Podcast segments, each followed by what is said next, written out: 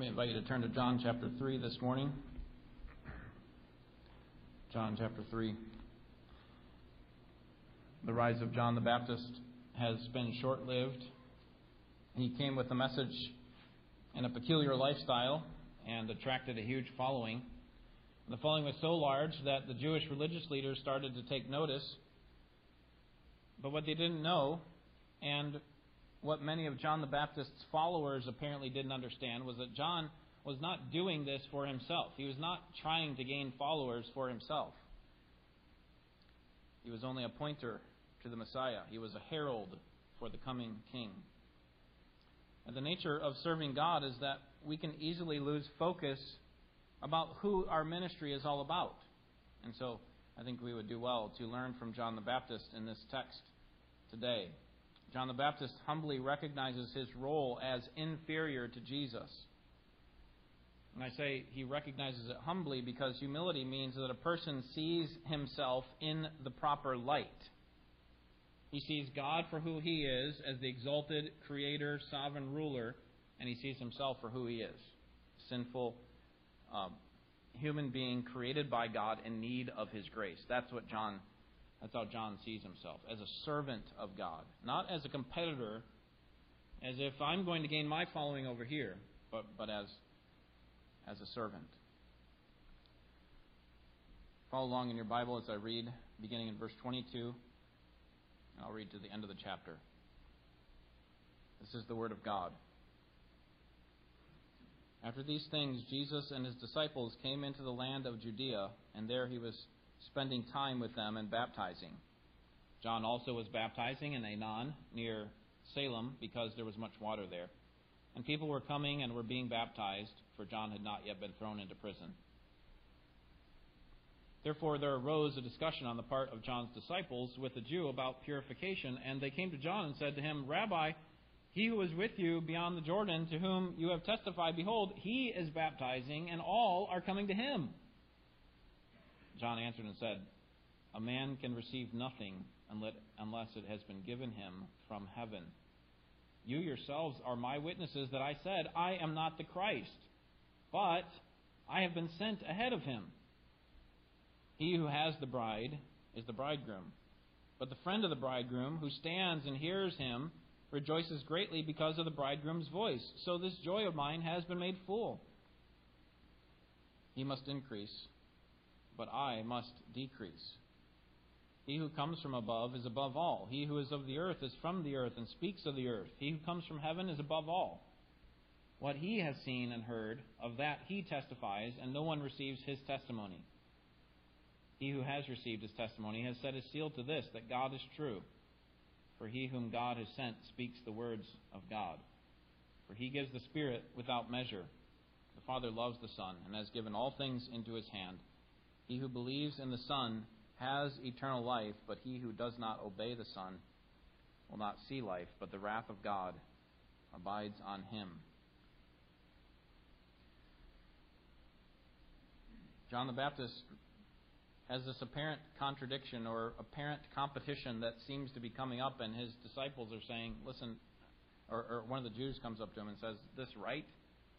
That he's actually gaining more of a follower following than you? I mean, you're the one who baptized him.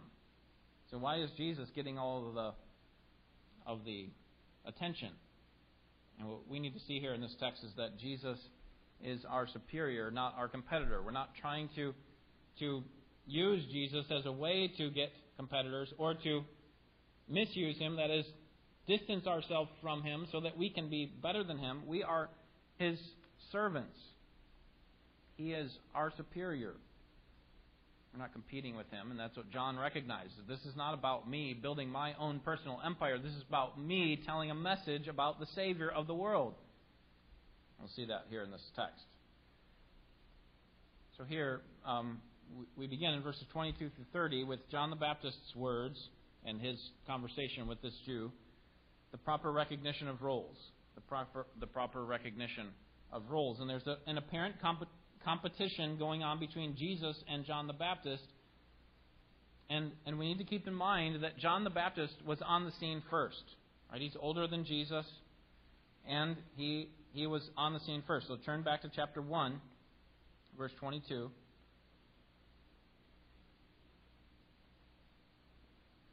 And these people are coming to him after they start to notice that he's, he's gaining a crowd.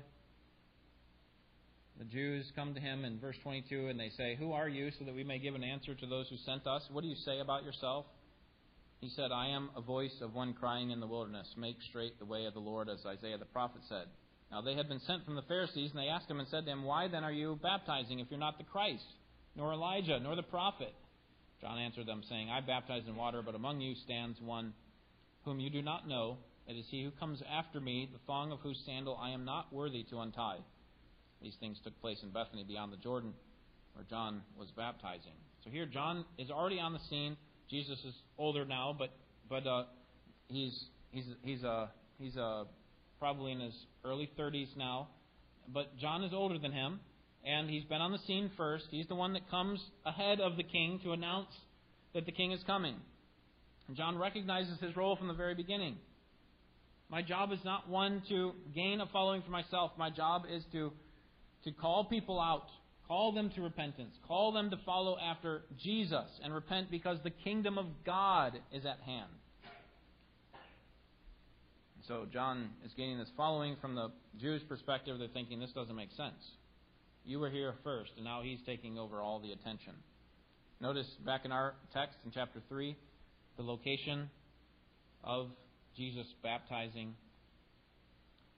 After these things, Jesus and his disciples came into the land of Judea, and they were spending time there and, and baptizing. So, Jesus came into the land of Judea. So he was in Jerusalem. He comes into the outer region of the Judean territory.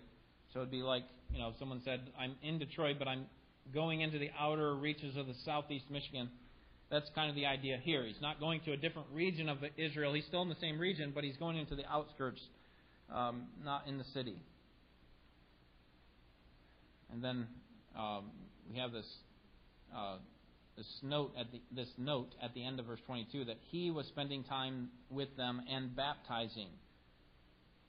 But if we look at the rest of Scripture, we see in chapter 4, verse 2, that it was actually not Jesus doing the baptizing. He was overseeing the baptizing. He was he was in charge of it, but his disciples were the ones who were actually baptizing. And notice in verse 23 that once Jesus comes onto the scene and his disciples start baptizing, John the Baptist doesn't stop. Verse 23 says John also was baptizing. So that's why you have this apparent competition. Jesus and his disciples are baptizing. John the Baptist is still baptizing. And so, from the Jewish perspective and their kind of their worldly mindset, like who's going to build the bigger crowd? And this provides the, the conflict for us in the story. In verse 24, we have a historical time marker that puts this event before Mark 6:17. So, to, if you understand what happened there, John the Baptist is thrown in prison. He would later be killed by Herod. Uh, this is before that happened. In verse 25, we see the, the catalyst for this thought of competition. It says, Therefore there arose a discussion on the part of John's disciples with a Jew about purification. So they're talking to a Jew, probably a, a religious leader, and they're talking about uh, this, this purification idea, and this leads them to consider that Jesus and John are at odds with each other. Verse 26. And they came to John and said to him, Rabbi, he who is with you beyond the Jordan, to whom you have testified, behold, he is baptized, and, all are coming to him. This is John's disciples now that they've kind of gotten the bug from this religious leader like, we need to go back and tell John, yeah, that's not right. Jesus should not be baptizing. In other words, it doesn't make sense that the one that you proclaimed would actually surpass you. And there seems to be in the, the mouths of the disciples of John a tone of frustration. They're continued about John's viability. No, we are loyal to you, John, and how is your ministry going to continue if Jesus takes over? Eventually, John's ministry would have to be snuffed out. And the reason that we that I think that they are frustrated, that they are have this kind of tone of of um, frustration, is because of John's response to them in verses 27 to 30. And John's response is one of, "Hey, hey, settle down. It's okay. He's doing exactly what he's supposed to do. I'm doing exactly what I'm supposed to do." Before we condemn John the Baptist's servants, we should or, or his disciples, I should say, we should consider the position of John the Baptist. His ministry was nothing to sneeze at. I mean, he was the, the last and the greatest of the Old Testament prophets. Turn to Luke chapter 7, and I'll show you this. He is the last and the greatest of the Old Testament prophets. Luke chapter 7.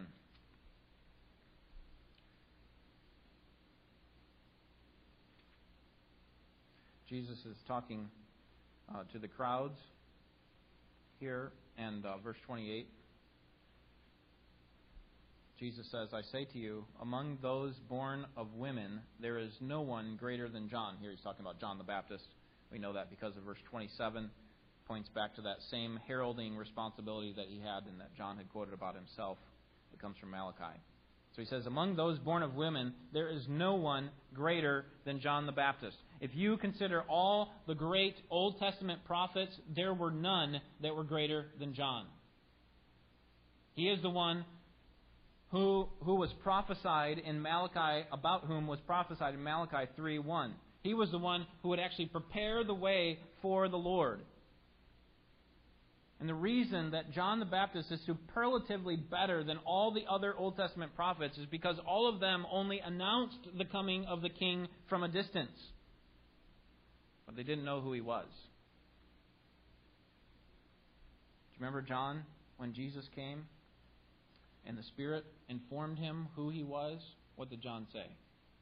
Behold, the Lamb of God who takes away the sin of the world. How much would the Old Testament prophets, how much would they have loved to have met the Messiah and have announced his coming in person?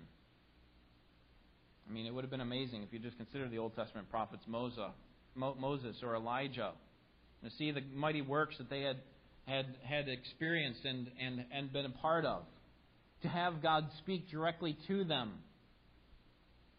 But any of those prophets the, the greatest of the Old Testament prophets would have given anything. They would have traded all those experiences for one day in John's sandals. Why? Because John was the forerunner of the Messiah. He was the one who actually had got to announce and to meet the king. And despite John's exalted position in the great line of prophets throughout history, John recognizes his place. He is the greatest of the Old Testament prophets, and yet he recognizes his place. Look at verse 27 of our text, John 3. Back to John 3, verse 27. John answered and said, A man can receive nothing unless it has been given him from heaven. So John acknowledges that all human authority is delegated authority. No one can just advance on their own and determine where they want to be. God is the one who raises up some and tears down others, doesn't he? whether they be good or evil. God is behind it all.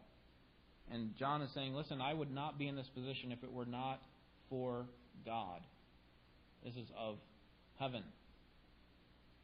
Remember what Jesus told Pilate in John 19:11. Pilate asked if Jesus was the king of the Jews, and Jesus didn't respond. And Pilate rebuked Jesus for his non-answer, saying, "Don't you know that I have authority to release you or to, to keep you?" And how did Jesus respond? He said, You would have no authority if I had not given, if it had not been granted to you from the Father. All the authority that you have, Pilate, even you holding me in custody, has been given to you by the Father in heaven.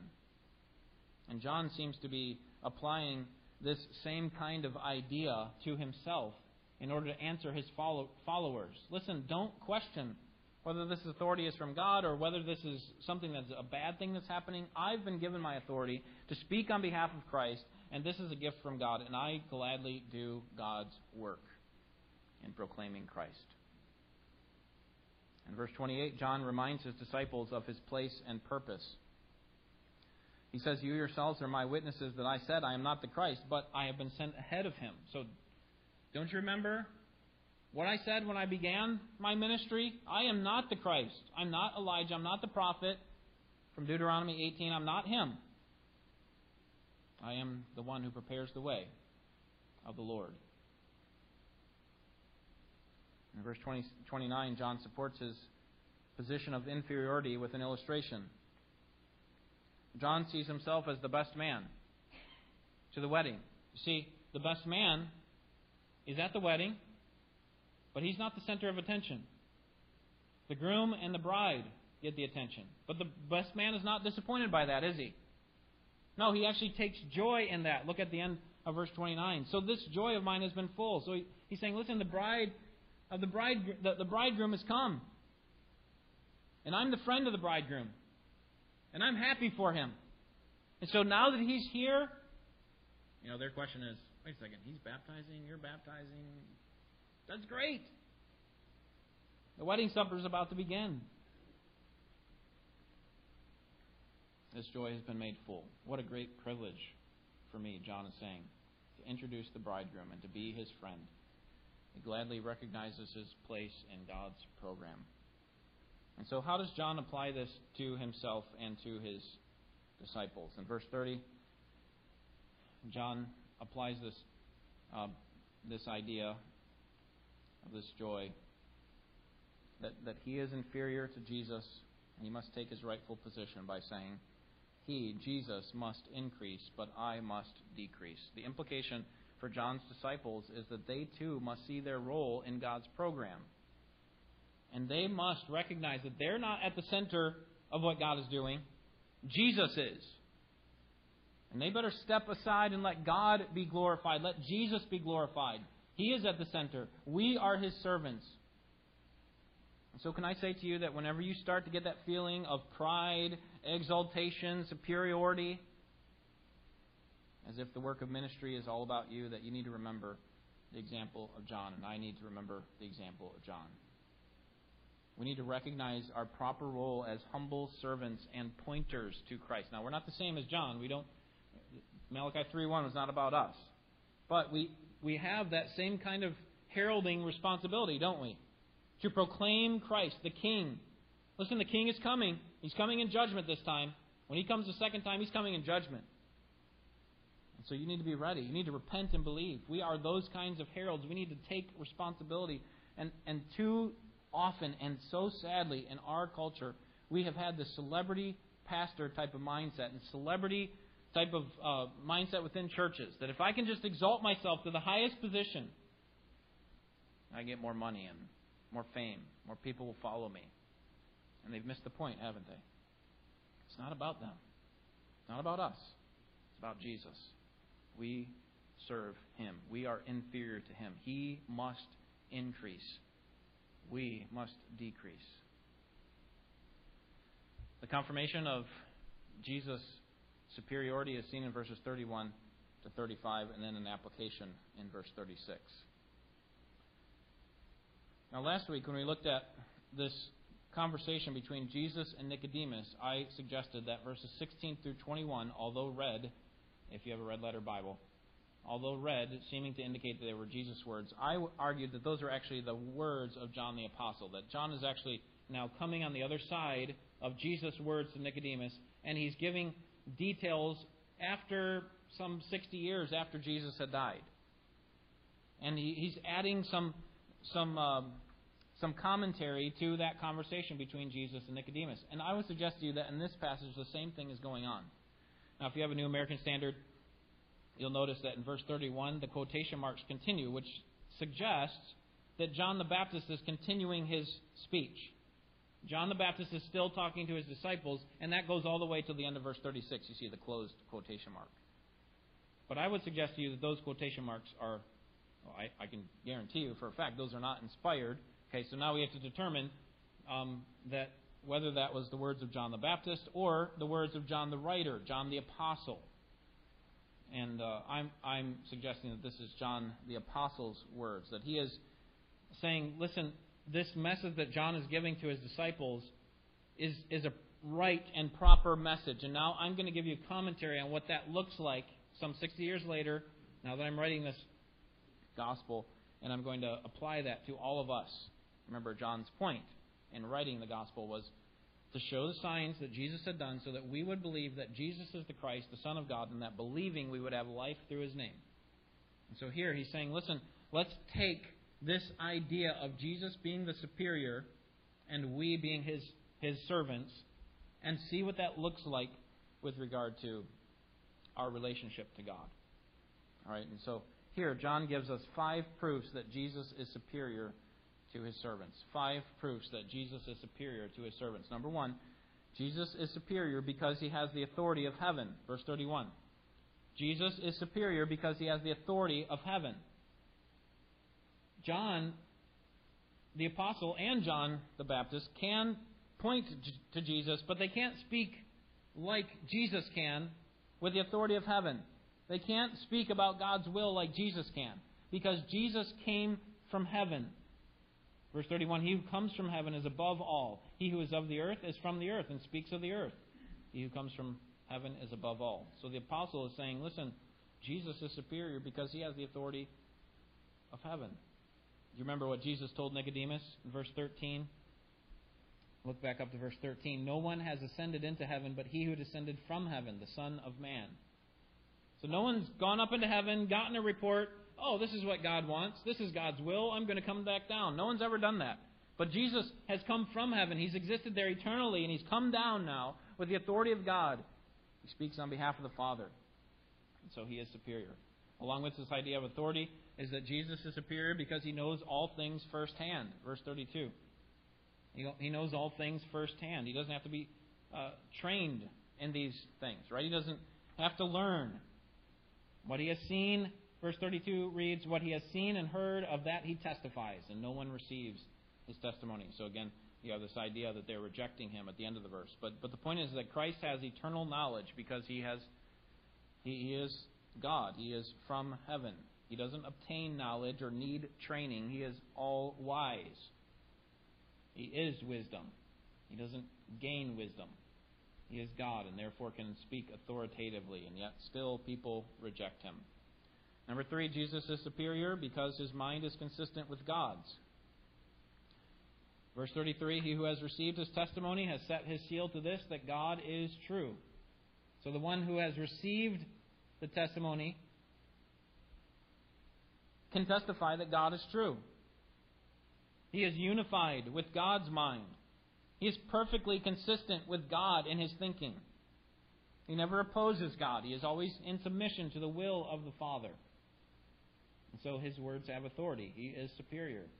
In John 5, the Jews are, are ready to kill him because Jesus was claiming to come from God. But why don't we turn there real quick? Verse chapter 5, verse 19. And you notice the unity that God, that Jesus has with his Father.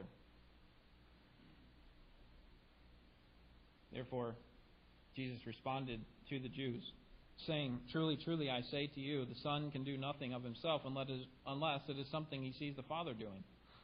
For whatever the Father does, these things the Son also does in like manner. And then skip down to verse 30. I can do nothing on my own initiative. As I hear, I judge, and my judgment is just, because I do not seek my own will, but the will of him who sent me. If I only if I alone testify about myself, well, my testimony is not true. There is another who testifies of me, and I know that the testimony which he gives about me is true. And he goes on to talk about the witness of John. And then verse 37 And the Father who sent me, he has testified of me. You have neither heard his voice at any time nor have seen his form. You do not have his word abiding in you, for you do not believe him whom he sent. And he goes on to, to talk about the fact that he is consistent with the Father because he is God. He is sent from God. He's the Son of God. Jesus is superior because he has the authority of heaven, because he knows all things firsthand, because his mind is consistent with God's. And then number four, Jesus is superior because he has the Spirit without limit. Here's further evidence that Jesus' superiority and authority is seen here in this verse.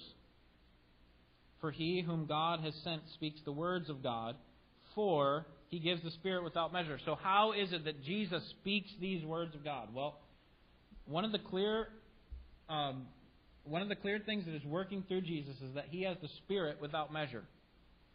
Now, in the Old Testament, it's not that the people of God were without the Spirit. In fact, especially the theocratic leaders, they would have the Spirit come upon them in power, and they'd be able to lead and administer the way that God wanted them to. on behalf of his nation. They would receive occasional visions from God, occasionally and, and occasional occasional empowerments, manifestations of the Spirit's power. But Jesus surpasses them all because the Spirit is on him without limit. That from the time of conception, the Spirit of God was upon him, and so he is superior to all in authority. There is none like him. Fifth proof that Jesus is superior is because he has the authority of God the Father, in verse 35. The Father loves the Son and has given all things into his hand. He has the authority of God the Father. The authority of Jesus is not self derived, it comes from the Father, and it is supreme. Remember verse 31? He who comes from above is above all. And God's greatest love is poured out on His Son. And the Father has supreme trust in His Son. Therefore, all authority has been given to Him. Isn't that what Jesus said before He ascended into heaven?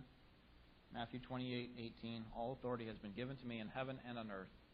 And now I tell you, go. Daniel 7 teaches us that the Son of Man received the keys of the kingdom from the Ancient of Days, and therefore he lives on this earth as a rightful ruler over all. He is the one to whom we should look. He is the one we must bend the knee to. And the point of all this, from the pen of John the Apostle, in verses 31 to 35, is that John the Baptist was right. He is not the Christ. He is a herald to the Christ. He is a pointer, and therefore Christ must increase. Jesus is superior, divine, authoritative, independent, and worthy of our praise, and John must decrease. John is earthly, finite, dependent, and someone who only does his duty. So, what, all, what does all this talk about Jesus and his superiority have to do with us? The answer is in verse 36. The intended response by us in verse 36. He who believes in the Son has eternal life, but he who does not obey the Son will not see life, but the wrath of God abides on him. So, here, John the Apostle saying, here, here's what all this means for you, the reader. In contrast to those who reject his testimony, right? He came into his own and they did not receive him, or as Jesus said to, to Nicodemus, Listen, I've come to you and you did not receive my testimony. In contrast to all of them, we must respond with the obedience of faith. And so, this truth about Jesus and who he is demands a response by us. Are we going to believe? Are we going to reject? Are we going to obey? Are we going to disobey? See, we are under the wrath of God from the beginning of our existence. And the, the fact is, is that we don't come to a point where we put our faith in Jesus Christ alone. And look at what happens to us at the end of verse 36. The wrath of God abides on him. Those who disobey the Son, those who disbelieve the Son, those who reject the Son, the wrath of God stays on them. It was already on them because we were born sinners. And so there are only two choices. We either believe the Son or we disobey the Son. The reason I'm using believe and obey as synonymous is because the text does. Notice in the text here. He who believes in the Son has eternal life, and then we would expect, but he who does not believe the Son will not see life. But that's not what he says. But he who does not obey the Son will not see life. So he could have used he who obeys the Son and he who does not obey, and leave it parallel like that. Or he could have said, he who believes in the Son and he who does not believe in the Son and that would have been parallel. But instead, he said, He who believes and he who does not obey. And what we learn there is that to obey the Son is to believe in the Son. How is it that we come to put our faith in Jesus? Well, we obey his commands. And what's the most basic, the most um, fundamental, elementary command that we must obey? It is to repent and believe. We believe that Jesus is the Messiah, that he can conquer sin and death, that He can take it from us. And so we must obey. So, by way of application, I say to you, non Christians, if you come here today, the command for you is to repent of your sins and believe in Jesus Christ. Repent of your sins and believe in Jesus Christ. In a very real way, we can describe the obstinacy of an unbeliever as unbelief, but we can also describe the obstinacy of an unbeliever as disobedience. You see, the call of the gospel is not an optional choice that every person needs to make. The call of the gospel is a command to believe. There is nowhere in the scripture where the gospel, as far as I know, is ever mentioned as an option. Do you want to trust Jesus as your Savior? Do you want to add Jesus to your life? It's never mentioned like that. It's never asked in the form of a question. Instead, it's always given as a command, isn't it? You are under the wrath of God. You have defied God with your sin. You have spurned His love and mercy. You have turned from His loving hand of creation and provision. You are under the wrath of God, and so stop running from God and call on the name of the Lord. Repent, believe, turn from your sins, trust in Jesus as the only means of your salvation. If today you hear the voice of God, do not harden your heart once again. Turn to Jesus and be saved. Believe in the Son. Obey the Son. And find refuge from the most terrible destruction that will ever fall on any person the wrath of God. Turn to Jesus and receive eternal life. Repent and believe. That's what I say to you, non Christian, today. It is a command. For you to reject that command is for you to disobey, for you to reject the only hope that you have of salvation. So come and be saved. For Christians, follow the example of John the Baptist and don't be a glory hog. How easy is it for us to lose sight of our role in the work of God? Where we can get to a point where we subtly shift from working for God and advancing His purposes to working for ourselves and advancing our purposes and our fame. We must never let our love for our position or our desire for recognition or our validation that we think we need to surpass our love for Jesus. Must never come to a place where our ministry is about us. And we must never buy into the celebrity ministry type models, right? That, that exalts a, a human being over the God man, Jesus. We must not, never let our love for a human teacher surpass, surpass our love for Jesus because he is the one that we're following, right? We're not following an individual. I mean, we are in a sense because Paul said, Follow me as I follow Christ. But you know what? If God takes that person out of the way and puts someone else there, it's okay because we're all still following Christ, right?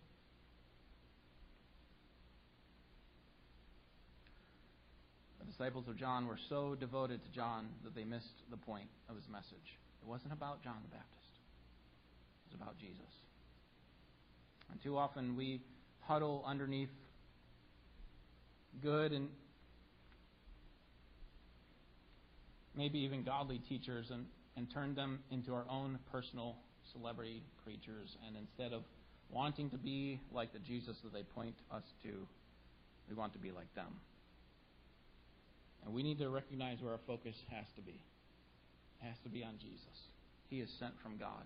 He has the fullest measure of the Holy Spirit. And only Jesus has come from heaven and speaks with the authority of heaven. He must increase.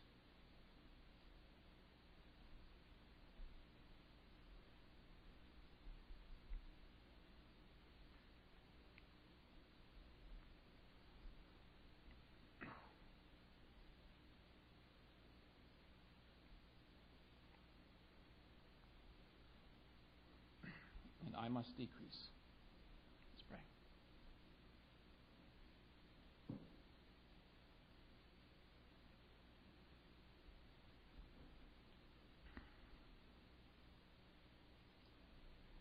Father, what a great treasure it is.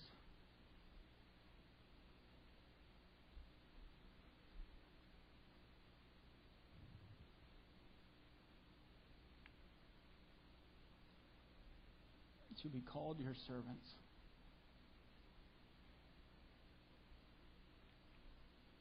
We're so thankful that we are on your side by virtue of Jesus' finished work. And Father, we look to you for grace. We don't know the end from the beginning. We know the final pages, we've read them in Revelation. But we don't, don't know how we're all going to get there. We don't know our individual stories. And so we look to you for grace.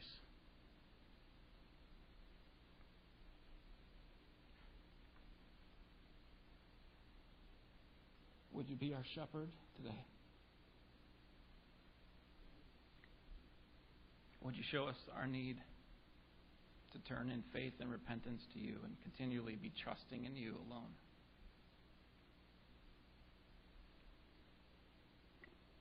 Give us grace to follow, Father. We thank you that our Savior is sufficient. Help us now as we sing to, to reflect on these words in Jesus' name. Amen.